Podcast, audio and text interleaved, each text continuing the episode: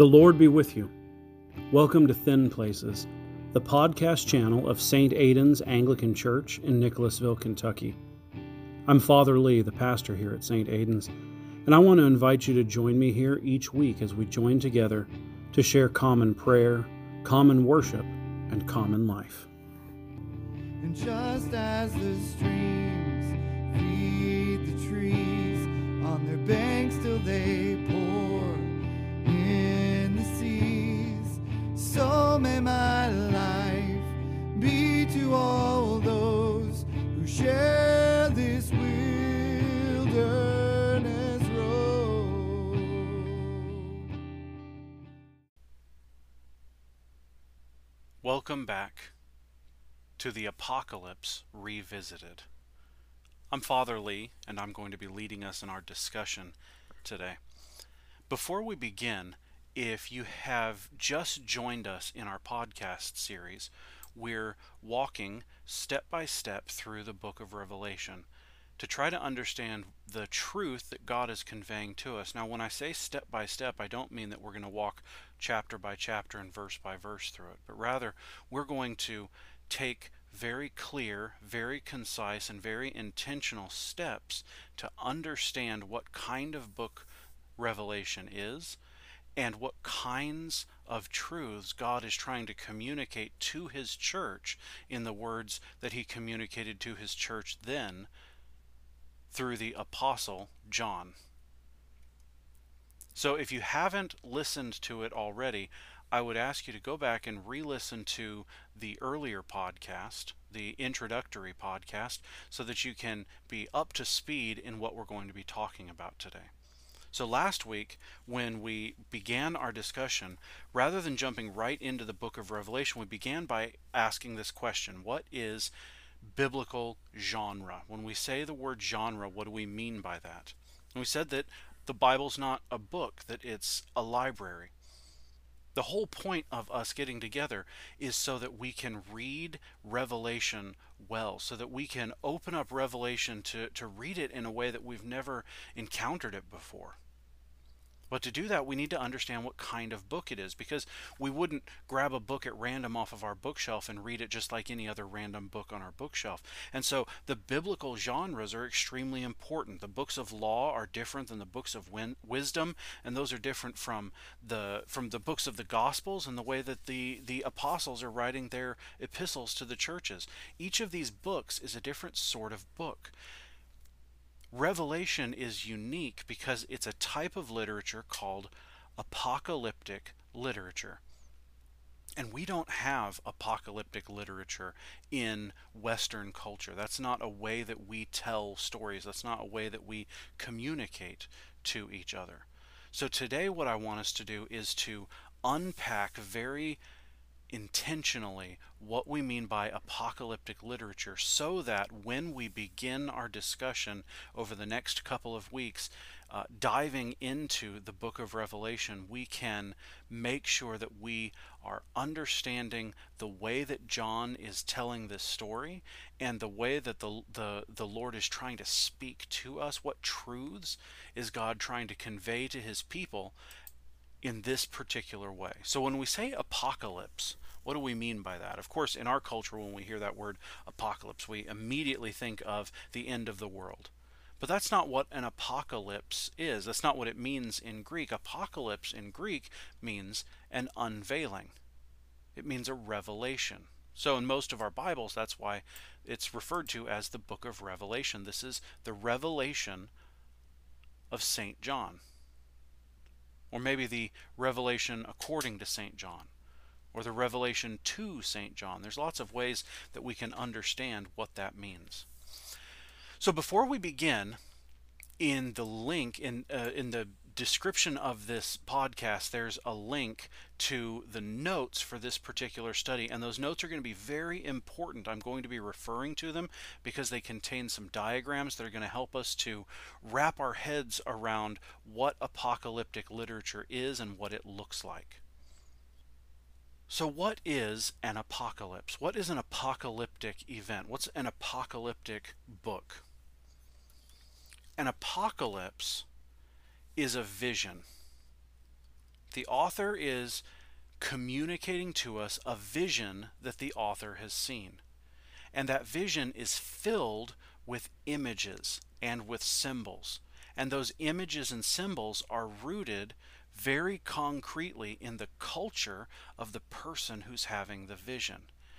And what that vision does is it communicates a much larger story to us. So when we sit down to read a book like Revelation, we're not going to read it the same way that we would read Judges or Daniel or Matthew, because it doesn't communicate stories in the same ways that those authors are communicating the truth that they have encountered in the person of Jesus Christ and through the Spirit of the living God. When we read the Apocalypse of Saint John, we're not going to read it like it's a history book, or it's a collection of sayings, or it's a book of pronunciations that God is making. Instead, when we read the book of Revelation, we should approach it the same way that we do when we read The Lion, the Witch, and the Wardrobe. The Lion, the Witch, and the Wardrobe is an excellent example of, of what using images to convey theological truths looks like. We can understand it as an allegory, but C S Lewis's book is much larger than just an allegory. He's communicating concepts and ideas that are much larger than the simple images that he chooses to use. Apocalyptic literature is the same. Somebody has a vision and then sits down to write out, to communicate that vision to people who are important to him. In this case, he's writing it to several churches, a number of churches, at least seven, but probably seven clusters or seven communities of churches that the author is writing to, to convey to them this important vision of God's cosmic story, of God's reality, the, the, the world as it really is, communicating that idea to them using images and symbols that they will understand, in order to communicate these very important, but oftentimes very complex and very confusing ideas. I'd like to begin with a quote from a book called Reversed Thunder. If you're interested in learning more about the book of Revelation and in appreciating the book of Revelation on a much deeper level, I want to highly recommend that you pick up the book Reversed Thunder. This is written by Eugene Peterson. In his introduction, he says this: a few paragraphs into the Revelation, the adrenaline starts rushing through the arteries of my faith, and I'm on my feet, alive and tingling. It's impossible to read the Revelation and not have my imagination aroused. The Revelation both forces and enables me to look at what is spread out right before me and to see it with fresh eyes. It forces me, because being the last book in the Bible, I can't finish the story apart from it. It enables me, because by using unfamiliar language of apocalyptic vision, my imagination is called into vigorous play. In spite of those ob- obvious benefits and necessary renewals, there are many people who stubbornly refuse to read it, or, which is just as bad, refuse to read it on its own terms. These are the same people who suppress fairy tales because they're brutal and fill children's minds with material for nightmares, who bawdlerize Chaucer because his books are too difficult.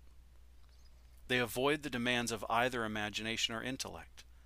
If they can't read a book with a quick skim of the eye trained under the metronome of speed reading, they abandon the effort and slump back into passivity before cartoons and commercials.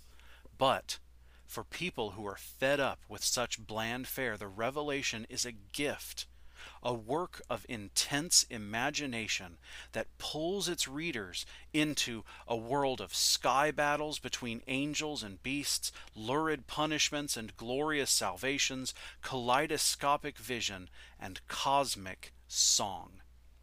It is a world in which children are instinctively at home, and in which adults, by becoming little children, recapture an elemental involvement in the basic conflicts and struggles that permeate moral existence, and then go on to discover again the soaring adoration and primal affirmations for which God made us. That's the purpose of John's revelation, to call us to open our eyes and see the world around us, to see the things that God is doing all around us, to see the kind of world that God is at work restoring and the ways that God is restoring his creation. That's the purpose of the book, is to open our eyes. But the temptation for us is to hear the confusing images and just to sort of set them aside and say, well, that's not really important. Or we hear those images and we see those pictures that he describes, and we invent explanations for them that are completely foreign to Saint John. So who is Saint John? Scholars, even at, at the very beginning of the church, were divided over who exactly Saint John was. Most of them assume that he is the Apostle John, who also wrote uh, the epistles that John wrote.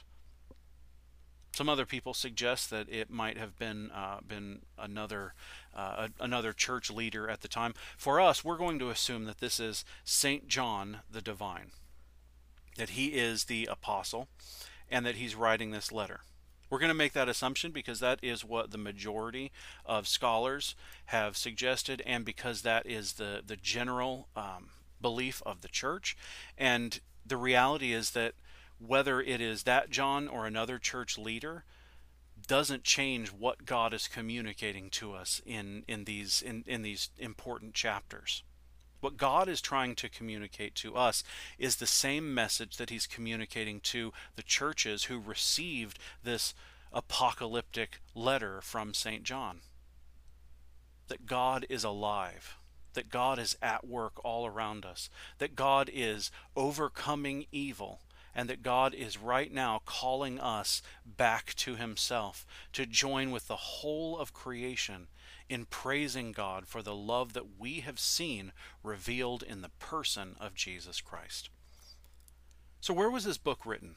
The book was written on an island called Patmos.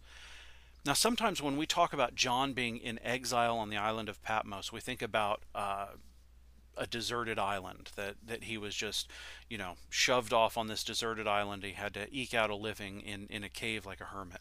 Uh, but that's not the the truth about how exile works, at least not how exile worked in the Roman world.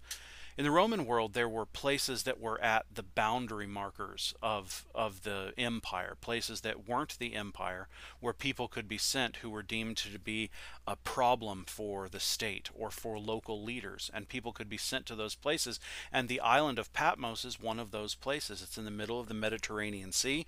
It is a, a rocky, deserted isle, uh, but what we know from archaeology, uh, and, and I, I should be clear, there there are people living on Patmos right now. Pat, Patmos is, is, is still inhabited.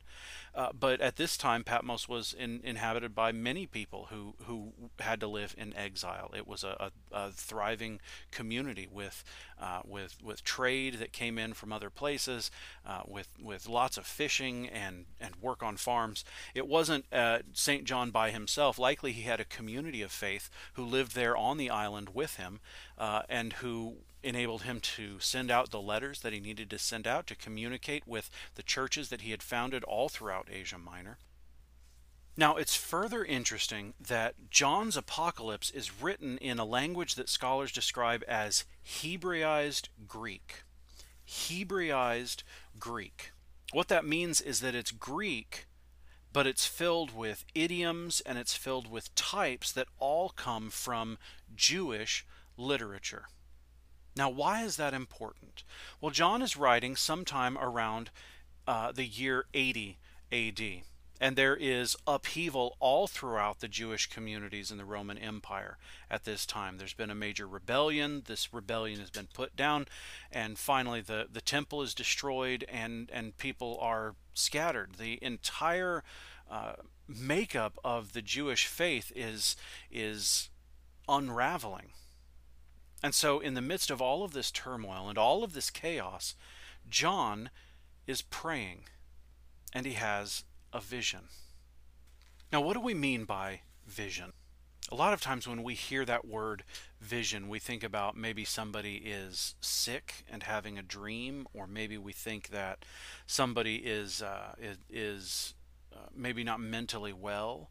Uh, they may be seeing things that aren't there. But when, when we talk about apocalyptic literature, we're not talking about that kind of a vision. What we're referring to is what Christians historically have called a mystical experience. What do I mean by a mystical experience? Well, it's this.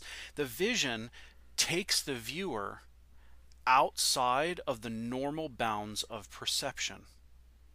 Now, I say outside, not separate from. John doesn't go into a trance and then have a vision. John is still conscious. He says that while he was praying, he began to have this vision.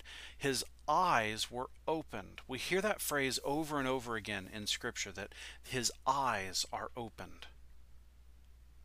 That's what happens. John, in the midst of prayer, in the midst of worship, has his eyes open, and he's allowed to see the world in a new way. He's submerged into a deeper vision of reality. But the vision that he has is still in the context of his own worldview. And so what he does as he retells this story is he retells the story of the vision that he's had using images and symbols and idioms and ideas from his own cultural background to communicate the things that he's seen, to retell the story of his encounter with God. In the recommended reading section, I've included a link to a seminary course at Asbury Seminary that is on the book of Revelation. It's taught by Doctor Mulholland, and he uses a fantastic analogy to describe what this is like. If you imagine where you're sitting right now listening to this discussion, you are surrounded by images and voices that you can't perceive. Think about that just for a second. You, right now, where you're sitting, are surrounded by voices and images that you are unable to perceive.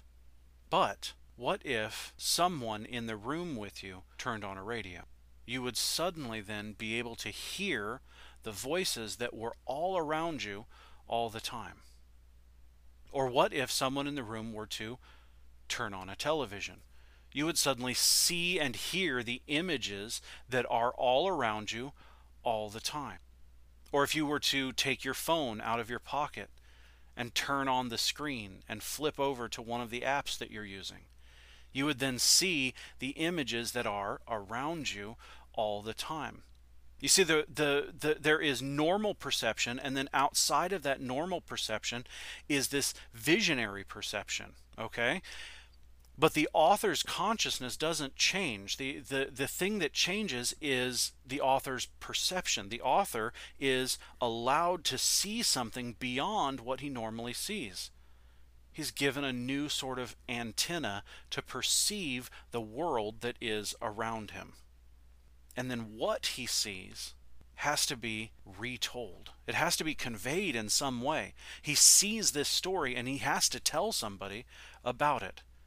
So how does Saint John do that? How does Saint John tell the story of this incredible encounter that he's had? Well, he does it by creating a story world. He uses images and icons and idioms and symbols from his own world to retell this experience that he's had of perceiving the world around him in a completely new and unique way. But what are the images that he's drawing from? What is this, this pool of image, this story world that he creates? Well, it includes images and symbols from the Old Testament. It includes images and symbols from the intertestamental period. It includes images and symbols from the Greco-Roman world. And it even includes some images and symbols that are unique to the Christian communities of the first century. If you think about the world that you live in is filled with symbols that if someone a hundred years ago were to look at, they wouldn't understand them.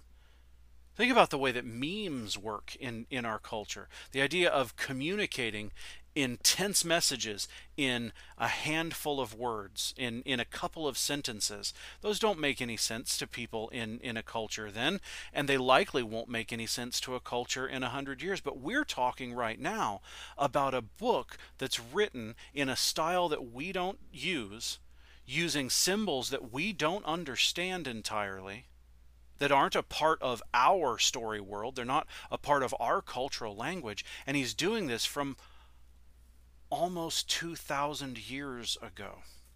Almost two thousand years of cultural distance between us and the story that John is trying to tell.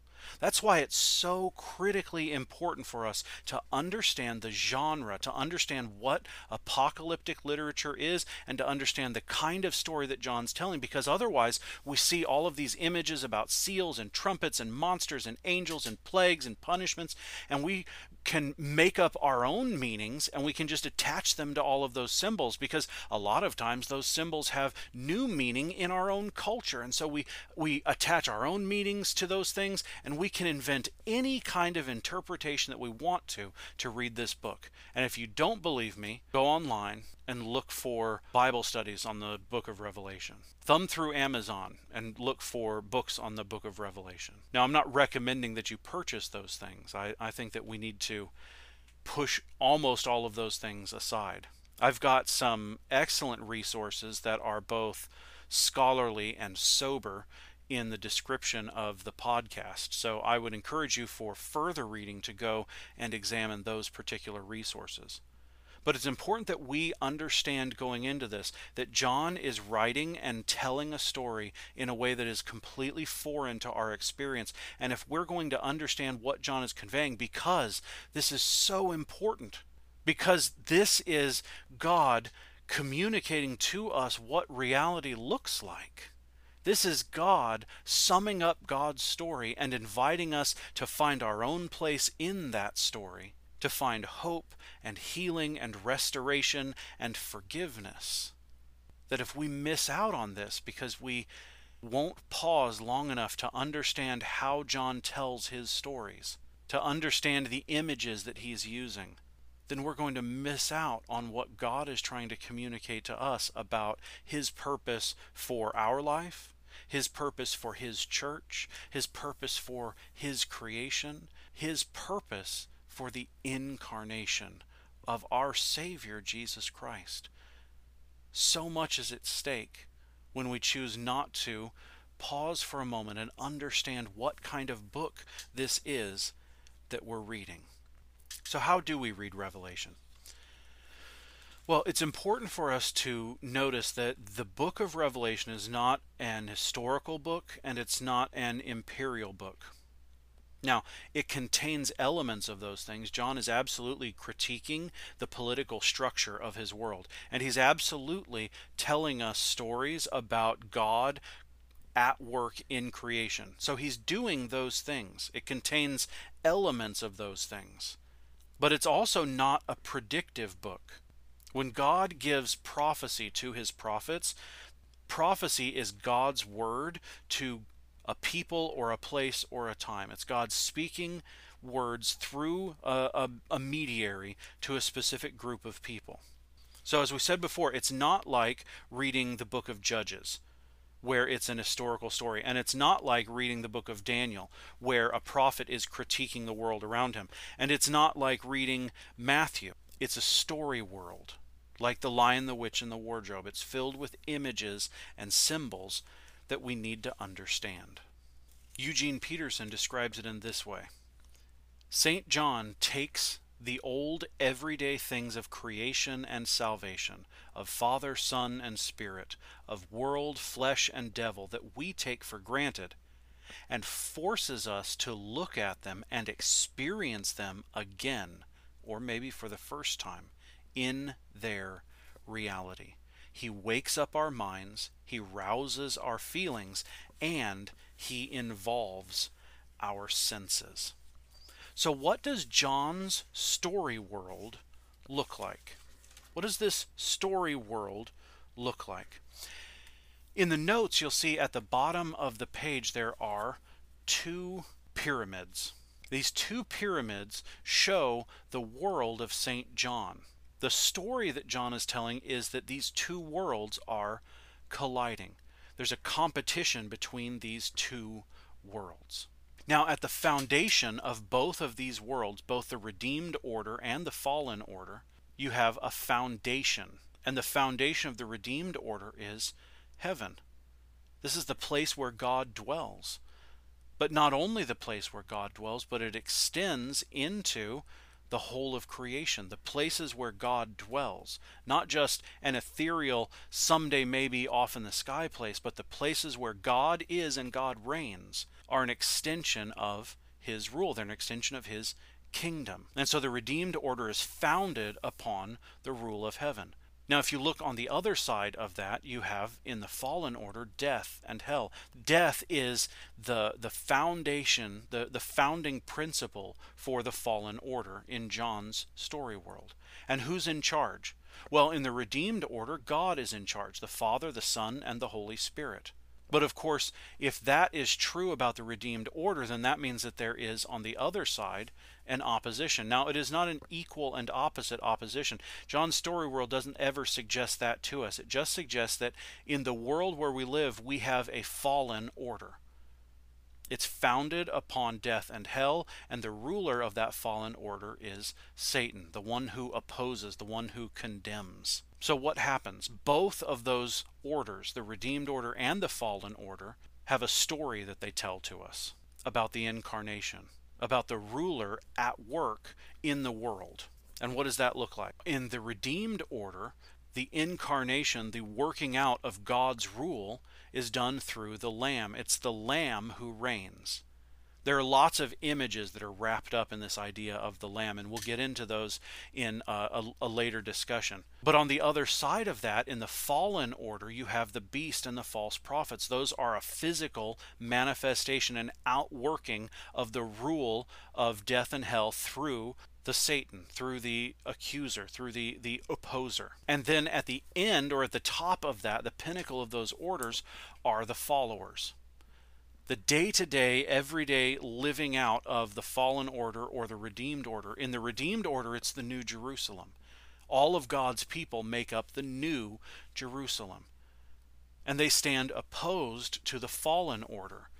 And the fallen order, John calls Babylon.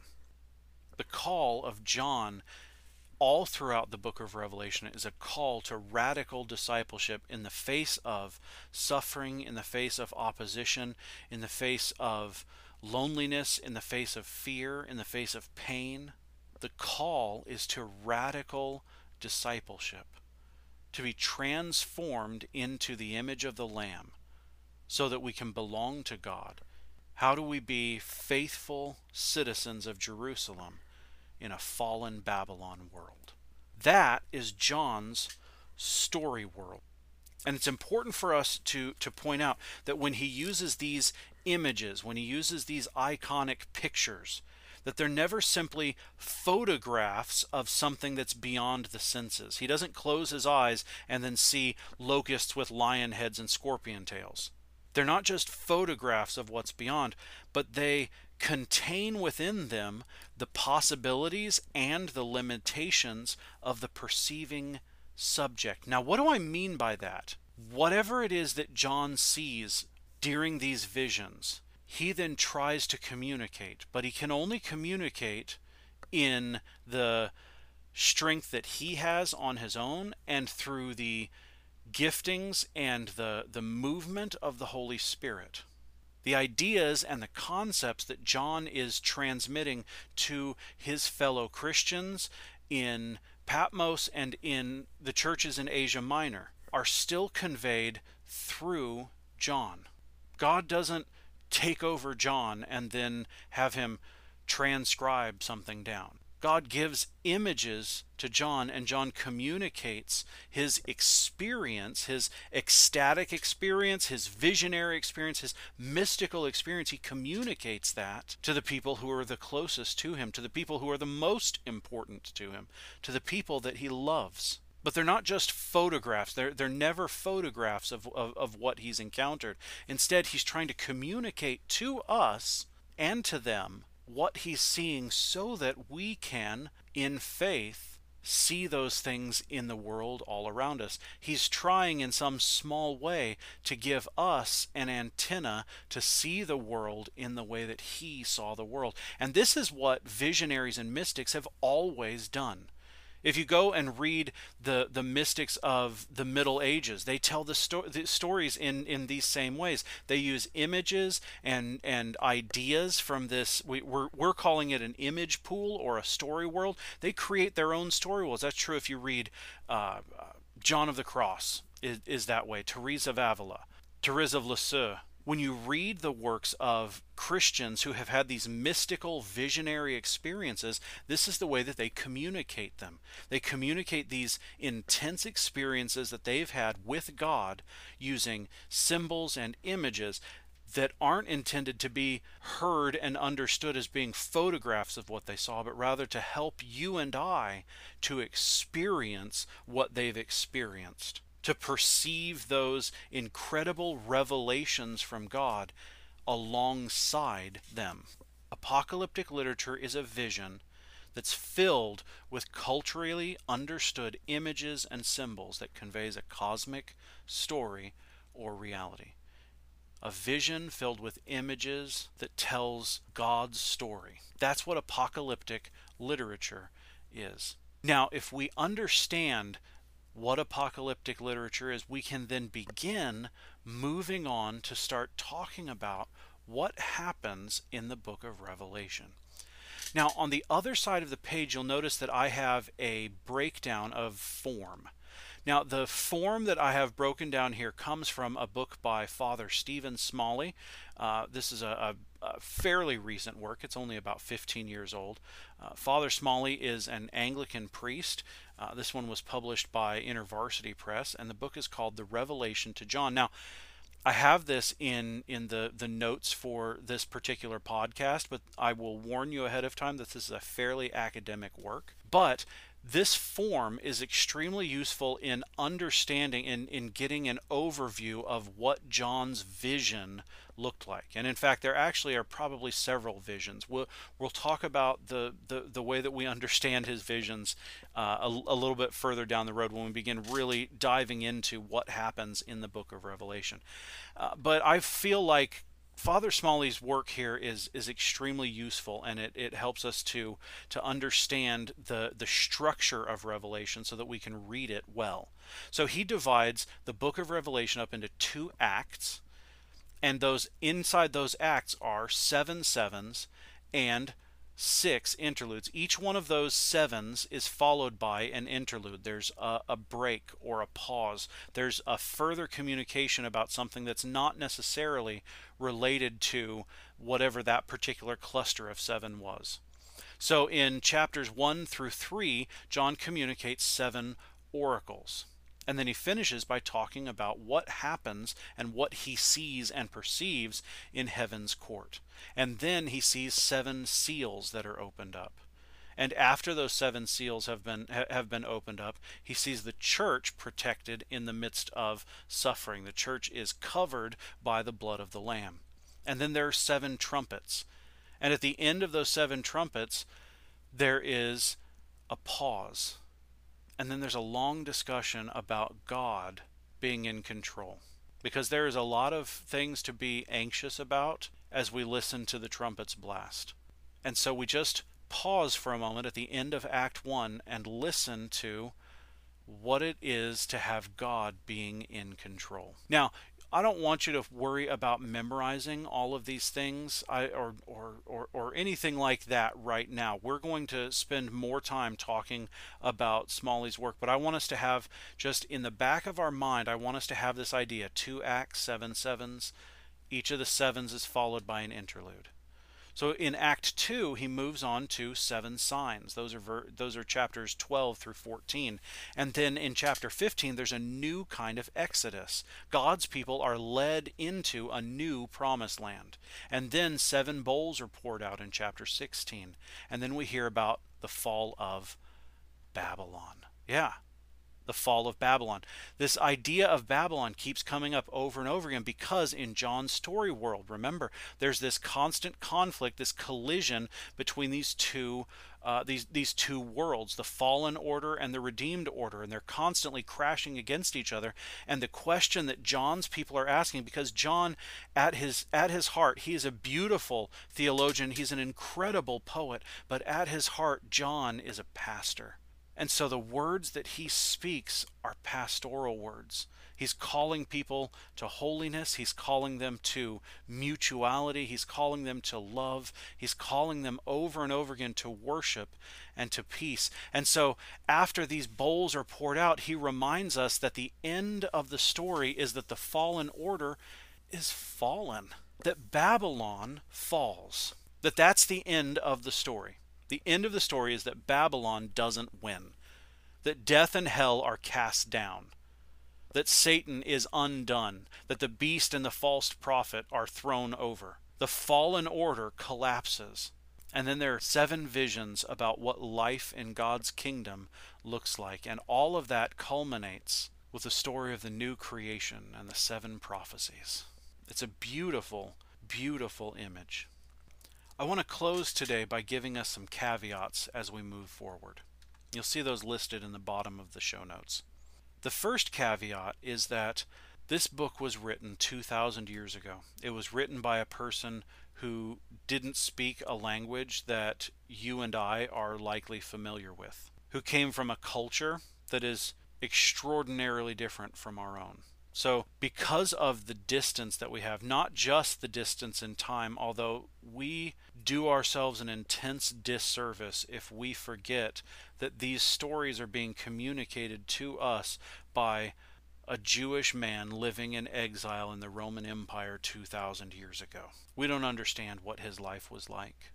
We don't understand uh, what it was like for him to go day in and day out living on this island in the Mediterranean. We we don't we we, we can't enter into Saint John's world. And because of that distance of, of language, that distance of culture, that distance of time, which we've talked about in previous podcasts about the importance of, of recognizing that Scripture comes to us from a very different culture. Because of that, it is not going to be possible for us to grasp all of the images that John uses. We're simply not going to be able to, and we need to reconcile that with ourselves. There's not a mystery here for us to unravel. The only thing here for us to unravel is how we can prayerfully enter into the story world alongside John. So the first caveat is that we're not going to be able to grasp all of that imagery because of how far away from John we are. The second caveat is that finding parallels is not the same as interpreting images. John in this book will often use the same images because he's drawing from an image pool, but they don't always mean the same things. A seal and a bowl seem like they do the same things, but they're not doing the same things. And when the lamb shows up, it's not always going to be the same lamb, or it's not always going to be the lamb revealed in the same way. Images of blood and images of pain and images of violence, all of these things are going to be uh, recirculated in John's story because he is using a, a pool of images that are available to him from the culture that he lives in. But just because we find parallels, that's not the same thing as finding an interpretation. Again, what we need to get away from is thinking that the book of Revelation is a code book. It's not a code book. There's nothing here for us to decode.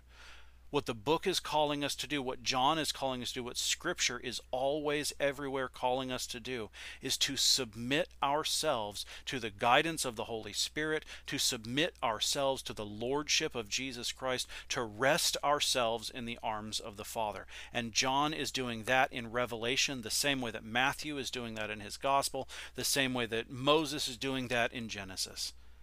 Scripture is calling us to submit ourselves to the lordship of the triune God, not to figure out a secret code so that we can figure out what's going to happen in the stock market next week.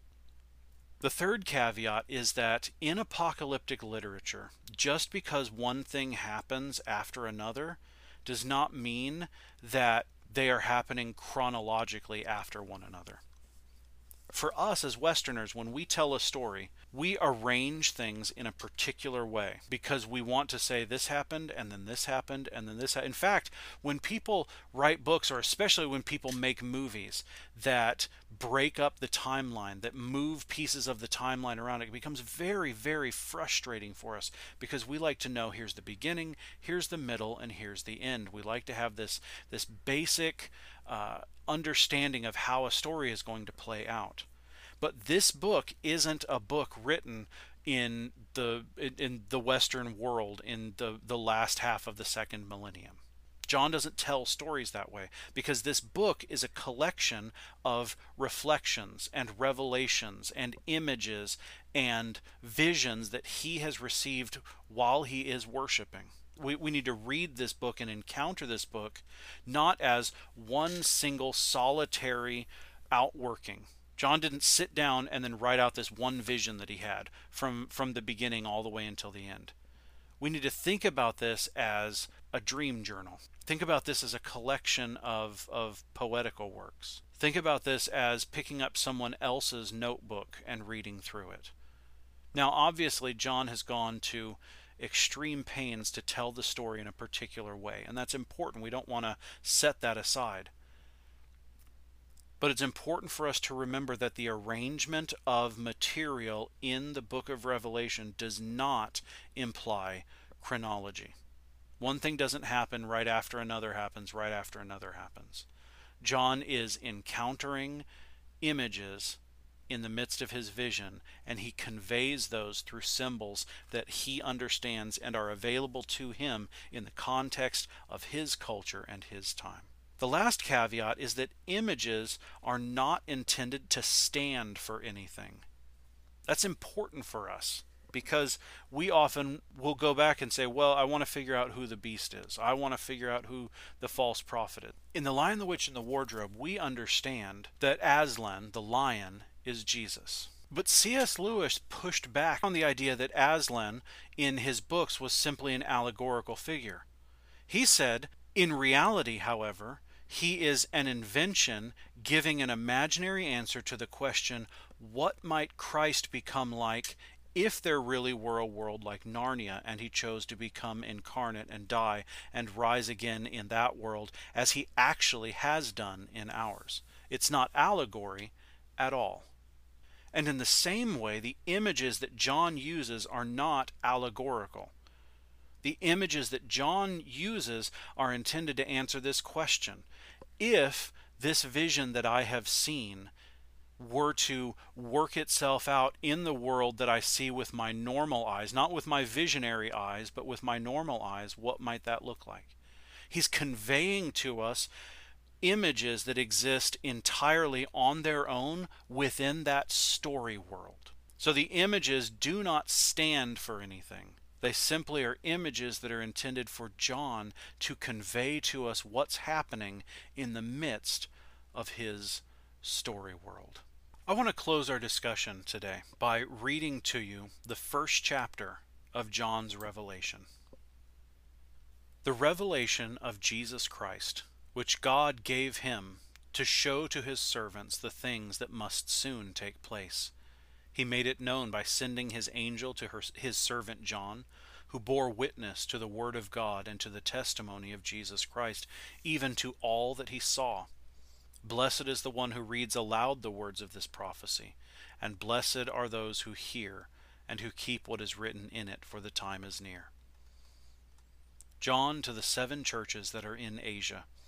Grace and peace from him who is and who was and who is to come, and from the seven spirits who are before his throne, and from Jesus Christ, the faithful witness, the firstborn of the dead, and the ruler of kings on earth.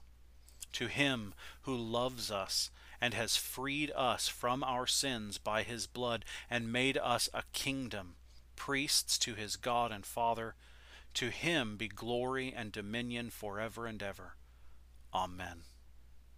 Behold, he is coming with the clouds, and every eye will see him, even those who pierced him, and all the tribes of the earth will wail on account of him. Even so. Amen.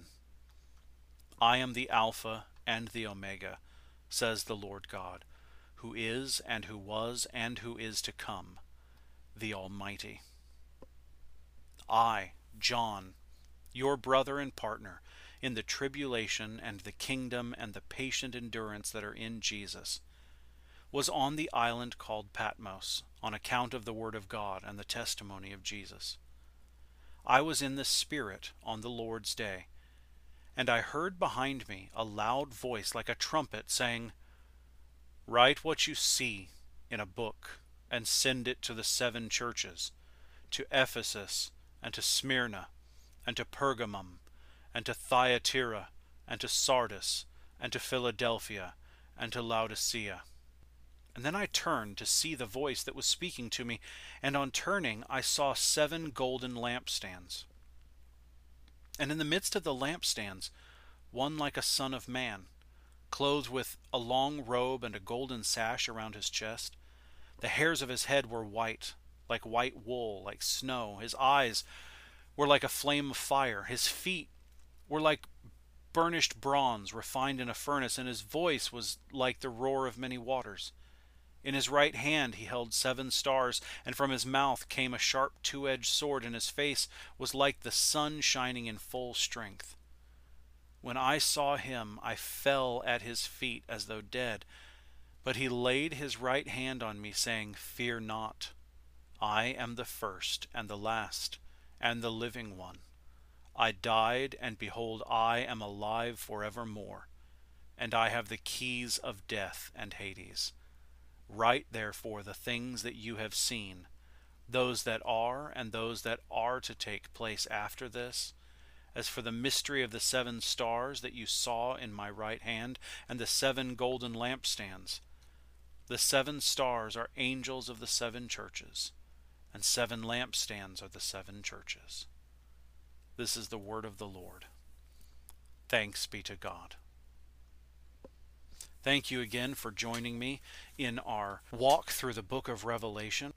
You can find more information about Saint Aidan's Anglican Church by visiting our website, w w w dot jessamineanglicans dot org. If you're looking for further reading, I encourage you to look at the recommended reading list that is attached to this podcast. And I encourage you also to join us again next week as we pause before jumping into the story of Revelation to discuss the idea of the rapture. Where did the idea of the rapture come from? Is it a biblical concept, or does it come from somewhere else? And what are we as Anglican Christians to do with this idea of the rapture?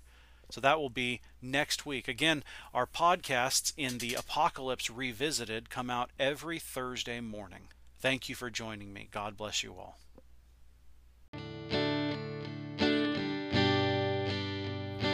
Thank you for checking out Thin Places today. If you were blessed by your time with us and want to know more, check out anchor.fm forward slash thin dash places for more homilies, devotionals, and worship from Saint Aidan's Church in Nicholasville, Kentucky. And make sure to follow us and leave a comment, and join us again next time in common prayer, common worship, and common life. The peace of the Lord be always with you.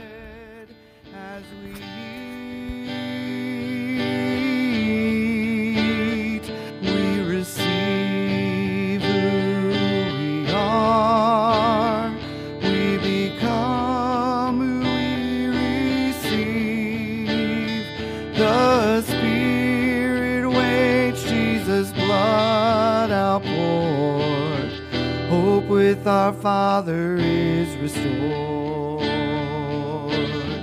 Hope with our Father is restored.